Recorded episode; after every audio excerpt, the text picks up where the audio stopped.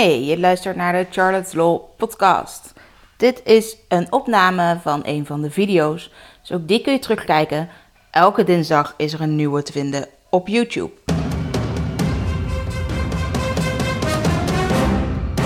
Charlotte, de privacyjurist van Nederland. Kinderen en de AVG.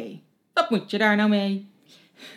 Sorry, heel flauw. Maar er is veel te doen om kinderen en de nieuwe Europese privacywet, de AVG of de GDPR.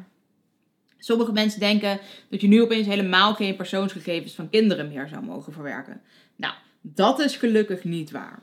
Het is alleen wel zo dat je voorzichtig om moet gaan met persoonsgegevens van kinderen. En in de AVG staat dat er sprake is van een kind als het iemand is uh, tot de leeftijd van 16 jaar. Daar mag een uitzondering voor gemaakt worden om het te verlagen naar 13 jaar. Dat heeft België bijvoorbeeld wel gedaan, maar dat hebben wij in Nederland juist weer niet gedaan. Dat is onder meer waarom bijvoorbeeld WhatsApp zijn um, voorwaarden heeft aangepast en gezegd heeft: ja, alleen nog kinderen van 16 jaar of ouder en volwassenen uiteraard, die mogen nog onze dienst gebruiken. Hoe ze dan gaan controleren of iemand daadwerkelijk 16 is, tja, daar zeggen ze eigenlijk niks over. Dus bij WhatsApp is het waarschijnlijk gewoon nog mogelijk om bijvoorbeeld valse gegevens op te geven en op die manier gewoon nog gebruik te kunnen blijven maken van de dienst. Microsoft dacht daar anders over.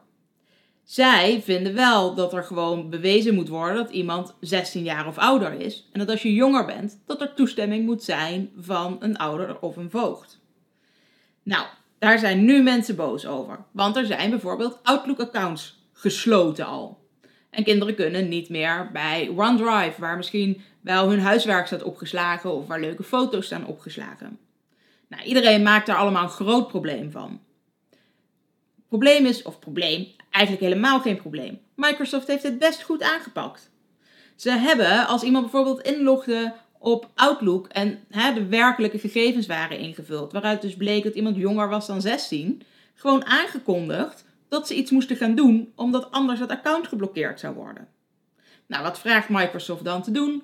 50 cent overmaken met je creditcard of een kopie van een identiteitsbewijs uh, geven. Nou, daarmee kun je dan laten zien dat een ouder alsnog toestemming heeft gegeven. Het lastige hiervan is natuurlijk dat heel veel kinderen, zeker als het dus gaat om e-mail, denken, ah, iemand van Microsoft, I don't care, hop, wegtieven die handel. Ja, dan weet dus niemand dat je dit had moeten doen. Maar hoe had Microsoft het anders moeten vermelden? Ze hebben het ook gewoon nog op een website vermeld dat ze dit zouden gaan doen. Dus ja, accounts zijn nu geblokkeerd. Maar Microsoft moet wel verifiëren of iemand daadwerkelijk oud genoeg is.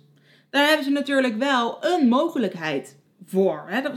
Ze kunnen niet zomaar zeggen, nou we doen het gewoon op de manier waarop die ouders dat willen aantonen en dat vinden we wel goed. De AVG zegt daar ook over dat ze uh, met de kennis van de techniek en zo, zeg maar, daar maatregelen moeten treffen.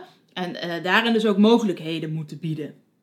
Nou, dat betekent dus niet dat Microsoft maar werkelijk alles in het werk moet stellen om het ouders zo gemakkelijk mogelijk te maken of het volledig gratis te bieden. Nou, heb jij nou uh, ook een kind met een Outlook-account of met een Microsoft-account dat dus nu geblokkeerd is. Die zegt, ja, ik wil eigenlijk liever geen kopie van mijn identiteitsbewijs geven. Zorg dan in elk geval toch dat hij dat eventueel wel doet, maar dan de app van de Rijksoverheid gebruikt. Ik zal hieronder het linkje plaatsen naar die website. Uh, en ik zal het ook in mijn blogpost nog uitleggen. Daarin worden allerlei persoonsgegevens ook weer afgeschermd. Dat scheelt dan heel erg veel gedoe en dan geef je minder persoonsgegevens dan als je een volledige kopie stuurt. Denk dus bij dit soort dingen gewoon vooral ook vooraf altijd goed na. Blijf op e-mail letten. Weet dat er voor kinderen soms gewoon extra toestemming nodig is. En ga dan niet lopen zeggen: en dit was een gratis account uh, en zij moeten van alles voor mij regelen. Nee, jij krijgt dat gratis account. Dus soms moet jij er dan ook wat voor doen om dat gratis account te mogen blijven gebruiken. Besef in elk geval, deze regels zijn er eigenlijk ook gewoon om jouw kinderen te beschermen omdat zij niet altijd even goed beseffen welke gegevens ze weggeven en aan wie. Misschien is het inderdaad vervelend dat je nu iets moet doen en dat je 50 cent moet betalen. Of dat je een kopie van je identiteitsbewijs aan Microsoft moet geven. Maar zorg er dan in elk geval voor dat je dat op de juiste manier doet. En dat je je persoonsgegevens afschermt voor zover dat kan. En zo geef je je eigen kind gewoon weer toegang tot een eigen e-mailaccount en OneDrive en wat dan niet meer. Veel succes!